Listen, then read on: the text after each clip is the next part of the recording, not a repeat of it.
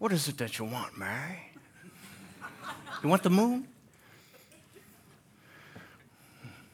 Just say the word and I'll lasso it for you and bring it down for you. And then, then, then you can swallow it, see?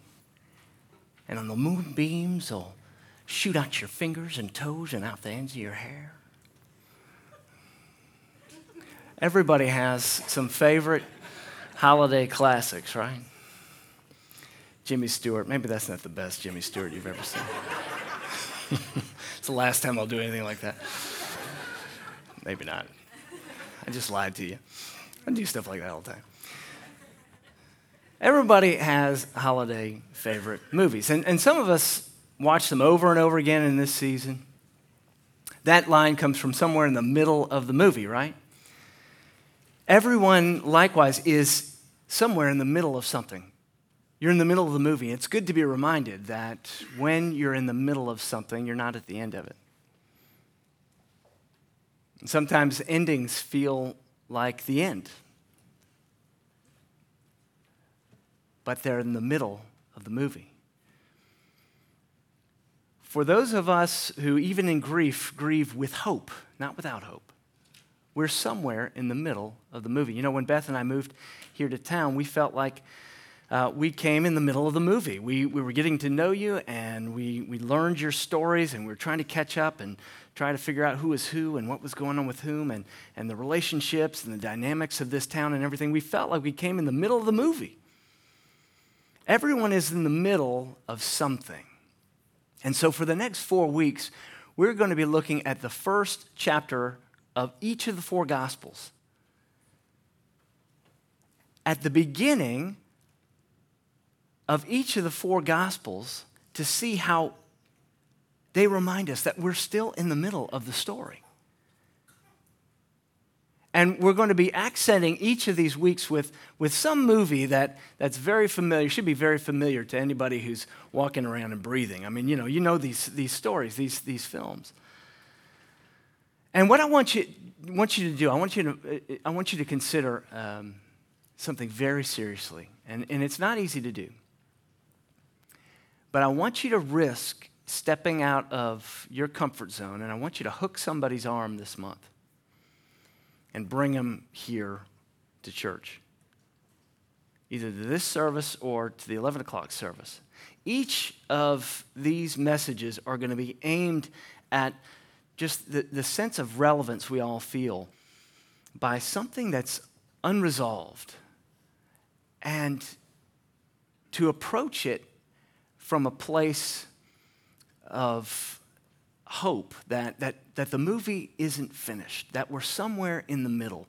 And, and I'm going to do my very best to connect with people who have not been connected here from, for a long time or maybe never have. And so I, w- I want to promise you, I'm not, I'm not going to I'm not going to be pushy. I'm not going to embarrass you. If you bring people here in the next few weeks, I'm going to honor the fact that they have not been here, and I'm going to make them feel like we have been waiting for them to come and that they're quite welcome. It won't be singled out anyway. I want you to consider seriously inviting someone. Because we're all in the middle of something. You know, the, the story I'm about to read, the beginning of Luke, comes right in the middle of the movie. It, Malachi ends at the end of the Old Testament. Malachi ends with the nation of Israel chasing all kinds of idols under the Babylonian Empire. And then there's a period of waiting 400 years between Malachi and Matthew, 400 years. Where we pick up with the story of Zechariah and Elizabeth and the news that she's going to have a baby, and that baby's name is, is John, John the Baptist, who prepares the way. Lord, this, this, this, this waiting tells us that there's something significant happening in the wait as we wait. In the middle of the movie, something important is happening as we wait. At the end of, of Malachi, you see the nation of Israel chasing idols at the beginning of Luke, you have a new culture, a culture that's under the Roman Empire, and Israel has, has found their way back to God again, has found their way back to the one true God. They're not pursuing Him the way that, that, that, he, they, that, that God has invited them to pursue Him out of a sense of grace through faith. They have strayed into works, but, but they're, they're prepared, they're ready. They've moved from from chasing all kinds of idols to centering on God again. Something important is happening as we wait.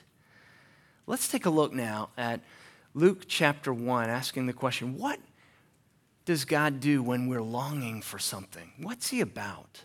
What's He building in us as we wait? From the Word of God, Luke chapter 1, starting with verse 5.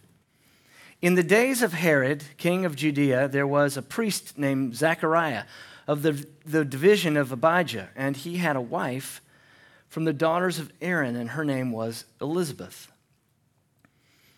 And they were both righteous before God, walking blamelessly in all the commandments and statutes of the Lord.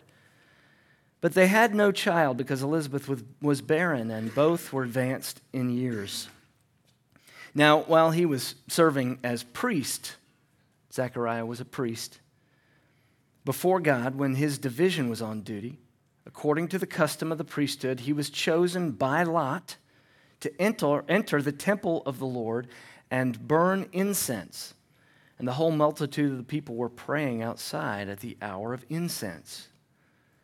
And there appeared to him an angel of the Lord standing at the right side of the altar of incense. And Zechariah was troubled when he saw him and fear fell upon him. But the angel of the Lord said to him, Do not be afraid, Zechariah, for your prayer, your prayer has been heard, and your wife Elizabeth will bear you a son, and you shall call his name John. And you will have joy and gladness. Many will rejoice at his birth for he will be great before the Lord, and he must not drink wine or strong drink, and he will be filled with the Holy Spirit, even from his mother's womb. And he will turn many of, their chil- of the children of Israel to the Lord their God. And he will go before him in the spirit and power of Elijah, and turn the hearts of the fathers to the children and the disobedient to the wisdom of the just, to make ready for the Lord a people prepared. And Zechariah said to the angel, How shall I know this? For I am an old man, and my wife is advanced in years. And the angel said to him, I am Gabriel. I stand in the presence of God, and I was sent to speak to you and to bring you this good news. And behold, you will be silent and unable to speak until the day that these things take place, because you did not believe my words, which will be fulfilled in their time. Let's pray together. Gracious God, our Heavenly Father, how we thank you that you're always at work in every season of our lives. And we pray, Lord, that you would ready us, prepare us for the coming season, a season of waiting and expectation. In Jesus' name, amen. From Dr. Seuss The Waiting Place. From the book, Oh, Oh, the Places You'll Go, there's in the middle of the book, in the middle of the story, the waiting place for people just waiting. Waiting for a train to go, or the bus to come, or a plane to go, or the mail to come, or the rain to go, or the ring, phone to ring, or the snow to snow, waiting around for a yes or a no, or waiting for their hair to grow. I'm not singling anybody out. Everyone is just waiting. The waiting place. Dr. Seuss says it feels like a useless place. What is God about in the waiting? What he's doing, more often than not, is he's building our trust. He's building trust. Square one of every relationship is trust. What do I mean by square one of every relationship? If there's a problem in your relationship, any relationship, more than likely, it's an issue of trust. At some level, there's something wrong with trust. And so, if we're created for a relationship with God, an eternal relationship, and we're being prepared to be in an eternal relationship with God, and eternity begins now, if all that's true, and God is certainly building our trust in relationship. If square one of any relationship is trust, then as we wait, God is building a certain kind of trust, a trust with two qualities. Let's look at those two qualities. Trust that has real expectations and trust that looks past the what of our expectations to the who behind them. So, first, this trust must have real expectations, not phony baloney ones, not, not wishful thinking real live expectations. Trust must be expectant and active, not passive, not backing off and whipping out and saying, Lord, if it be your will, then. Now, I'm not saying that there's not a place and time for us to pray that kind of prayer. Jesus prayed that prayer in Gethsemane. But to pray what we want with the expectation that God can deliver. We must develop trust that has real expectations. Now, you, you can see in, in the movie Sound of Music, this is the first movie of the four, the movie Sound of Music, that's, that's, that may be not a holiday favorite for you, but in my family, that's the, only, that's the only movie we watched repeatedly every year. We watched it every year, sometime around Christmas season. So I always have associated it with, uh, with Christmas written in 1959 based on it was, a, it was written as a, a, a, uh, a, show a broadway show the movie was based on the 1959 hit winner of five academy awards the, the music is so familiar rodgers and hammerstein who, who wrote most of the american songbook it's a classic because it's really really rich in its story and, and there's a place in the middle uh, where maria who is the, the, the, the main character in this She's not sure whether she's going to, to be a nun or not. And, and, and she's waiting for life to begin. And she's, she's asking the great questions Who am I? Where am I going? Am I loved? And, and she's sent out on a mission. And if you've seen the movie, of course, you know what that mission is. It has to do with a, a particular family, the Von Trapp family.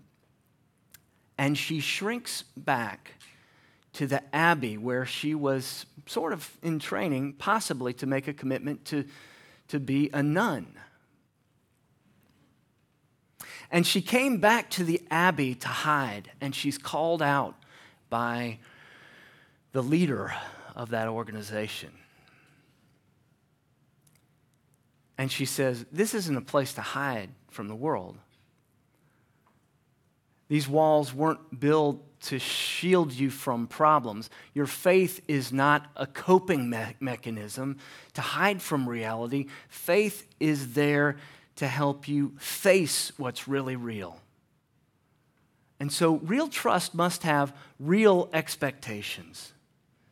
And so, Maria is sent out again to face down what she needs to face in her story. You know, a lot of times we think of, of faith as just this place, it's just a bastion where, where we go and hide when things aren't working out. When true faith, real trust in God, equips us, enables us, actually pushes us out of the bastion, out of the nest, to come face to face, toe to toe with real life, what we're really dealing with. Zechariah had that kind of trust, and I'm going to show you where, if you missed it, you should really be astounded the next time you read it. Zechariah had trust that faced reality.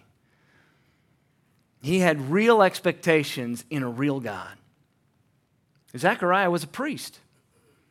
And he, he and his wife Elizabeth wanted a child. And in that culture, you know, Beth and I have known people who've, who've suffered with infertility, and, and, it's so painful. And we've walked through it with them and, and, and, and heard the stories, and, and, and it can be so, so, so difficult. But in that day and age, it, it, it was uh, unjustly viewed in terms of shame, as if they'd done something wrong. But, but what the scriptures say is that these are really great people. These are people who are righteous. Now, when we hear the word righteous, we think self righteous, right? We don't, we don't have a good association with that. But these are the kinds of people who don't draw attention to themselves. They're the kinds of people you can trust. They're the kinds of people that you can really, really count on. That's what it means. They're, they are in a class that is at the upper, upper crust, and they aren't using it to bring glory to themselves. They're using it to serve people. They don't even live in the zip code where they, they could live, where most of the, the priests would live. They didn't live in a show place. They were people who were serving, and they were true hearted believers. So when it says righteous, don't be thrown by that as if there's some sort of holier than thou kind of weird people. They are real people. And the kind of people that you'd want showing up when there's a crisis. And yet, they felt a sense of shame over their barrenness because people were, were made, would make them feel that way. And so here they are at the end of their lives. He says he's an old man. Life expectancy at that time was probably around 40 years. And so he was probably old, like 48. Maybe even 60. And yet, there he was. And he did something. What did he do? He did something that demonstrated real faith real trust in a real God. What did he do? Well, see, once in a lifetime, probably a priest would be chosen by lots, once in a lifetime, because of the great number of priests and because uh, of the way that things were set up. Once in a lifetime, he would probably have the honor of going in and burning incense in, in, in the holy place. Now, this isn't the Holy of Holies where the Ark of the Covenant was, but this is inside the temple uh, uh, where the, the uh, you know, you've got the courts here, and then inside the, the temple here, there is where you have the, the, the lantern and you have uh, the bread, the, the altar where the, the, seven, the 12 loaves are, and, and the, the seven lamp, lampstands. And, and all of these are symbolic of, of, of the seven days and of, of the 12 tribes. And then you have this place where you burn incense. And you take the coals from the sacrificial um, uh, altar outside of the holy place. You take the coals where they had sacrificed the animals, where the blood had dripped down onto those, those coals, and you take those coals and you put them onto this, this box that, uh, that where you would burn the incense. And on the on the coals, the bloodied coals, you would burn this mixture of spices, of five spices, and, and, and that would fill the, the, the, Holy of Holies. It would go up over the curtain where you couldn't see where the Ark of the Covenant was. And, and, and it's symbolic of the prayers of the people. Now, do you see the symbolism of this? And how it is a type that anticipates the cross, the ultimate sacrifice, the fulfillment of that whole sacrificial system. The prayers of the people are represented. They're outside praying, and, and the incense is being burned, and the smoke is going up like prayers, and it's filling the Holy of Holies, and it is a place where God's, over the mercy seat, uh, over the Ark of the Covenant, is where God's presence is, and there the prayers of the people mingle with the very presence of God, Emmanuel, God with us. That's as close as we can get to the presence of God before Jesus was crucified. But what, what this season represents is a season where God fulfills his promise to be with us, to dwell with his people, to restore relationship, and to here and now present his spirit to you, to, to be alive in you, and to walk with you.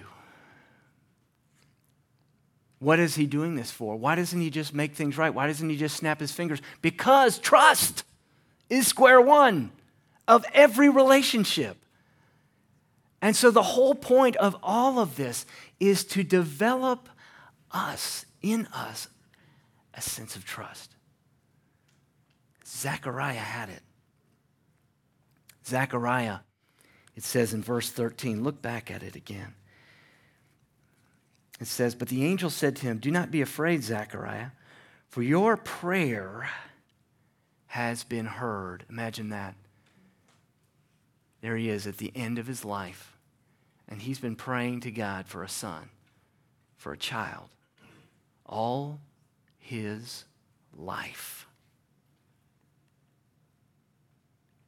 And he goes in to offer the prayers of the people, to burn the incense and what does he do? He prays a specific prayer. Not, oh Lord, in general, bless our family. However, you're going to. But, Lord, bring us a child. Do you see? This is a man with incredible trust. I mean, have you ever walked with somebody who's just so disappointed?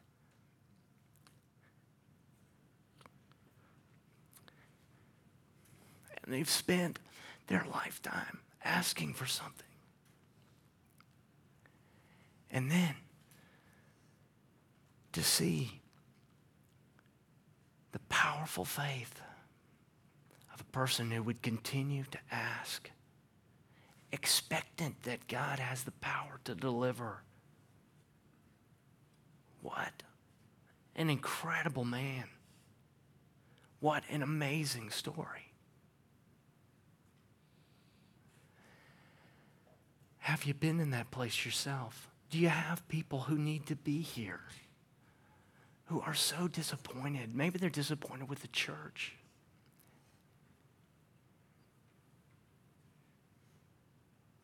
Maybe they're seeing the commercials come on and it signals this, this season again of giving gifts. And they're harried and they're frustrated. And it's just one more thing. And they're missing the point God with us. And here you are in a place, in a posture of worship and trust. Can you think of somebody who's living life apart from God, far from God? Can you think of somebody in your life who is so disappointed in God and needs an invitation for you to be confident alongside them, not preachy or not instructive or not with any kind of agenda, but friendship? Can you, can you draw near with the, the kind of trust that Zechariah demonstrates here? That's, that's expectant trust. In the longing, God is building in us expectant trust. Second, God is building in us as we wait the capacity to look beyond the what of what we long for to the who behind it. Not just the what, but the who. C.S. Lewis puts it this way He says, Human history is the long, terrible story of humankind trying to find something other than God to make him happy. I saw that quote this week. I thought that is exactly, that just nails it. Let me read it again. Human history is the long, terrible story of man trying to find something other than God that will make him happy. What if we were gathered out at the amphitheater right now and we just said, we just wrote in the sky, y'all come, come to, uh, come, come to the amphitheater. We, we have a message for you. How would you start? Where, how would you get as close to the people who are living their lives far from God? How, where would you start? What, what would be what, what would get right into where they're living and moving and having their being? What would it be? Let me read it again. Human history is the long, terrible story of man trying to find something other than God that will make him happy. See, even, even when God delivers, He wants us in delivering the thing we want to see the who behind it and not the what. In the, in the middle of, of the movie of uh, Sound of Music, uh, Maria is, uh, Maria is finally uh, recognizing that, that she and this captain, Captain Von Trapp, uh, have, have the desire to spend their lives together. And she is so overwhelmed by uh, the, the, the fulfillment of her dreams that she sings this song that, uh, you know, there are some of you who probably think this is sort of a cheesy song, and uh, I'm not going to sing it for you. Don't worry. That was the opening of the sermon. That was it. Shot my wad. But she says, Nothing comes from nothing, nothing ever could. So, somewhere in my youth or childhood, I must have some, done something good. She's sitting there and she's overwhelmed by the fulfillment of the gift that she's received, and she's trying to attribute it to something. She gets the what of her dream, and she's trying to figure this thing out. She's trying to say, there, there must be a reason for this, right? Somewhere in my youth or childhood, I must have done something good. No. You see, Zechariah says, he says, How shall I know this? The angel made the promise. Angel, every time you see an angel in Scripture, people are deathly afraid. Why? Because the angel is, is more than just being in the Holy of Holies where the Ark and the Covenant is. The angel is standing in the very presence of God. And so there's just a the smallest pinhole glimpse into the universe of the glory of God, and that's enough to strike fear in the heart of man. It's like when Peter recognizes who Jesus really is because he throws the nets on one side of the boat and then he throws it on the other side of the boat, and all of a sudden they're fish. And he's like, Whoa. We were talking about a tiger a minute ago, and now I'm face to face with the real thing. Total paradigm shift. And here, when we're receiving a gift from God and we're saying, like Zechariah. Give me the proof. What, on what basis shall I know this? Uh, what is the, the foundation? And, and just like when Job, who was so faithful, so faithful, like Zechariah, so faithful, and then at the very end just questions, God says, You better sit down. There's a God, and it's not you. And on that basis, on the basis of who, not what, not anything that you've earned. You see, people who are living life far from God have a difficult time believing that God would give them something for nothing. And that's the message. That's the message of Christmas. Once again, the year has rolled around and we get something for nothing.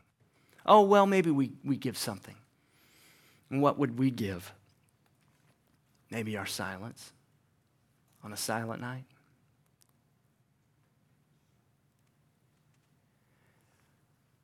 Maybe, as we come to the table, the one thing we can give is our brokenness. To be someone who's in a position to invite someone far from God into this place we need to remind ourselves that we're beggars at the foot of the cross. To be righteous is to be dependent, not to be better than. It's to know that any gift that we have comes by grace, and it's to know and to know our sin, the depths of it.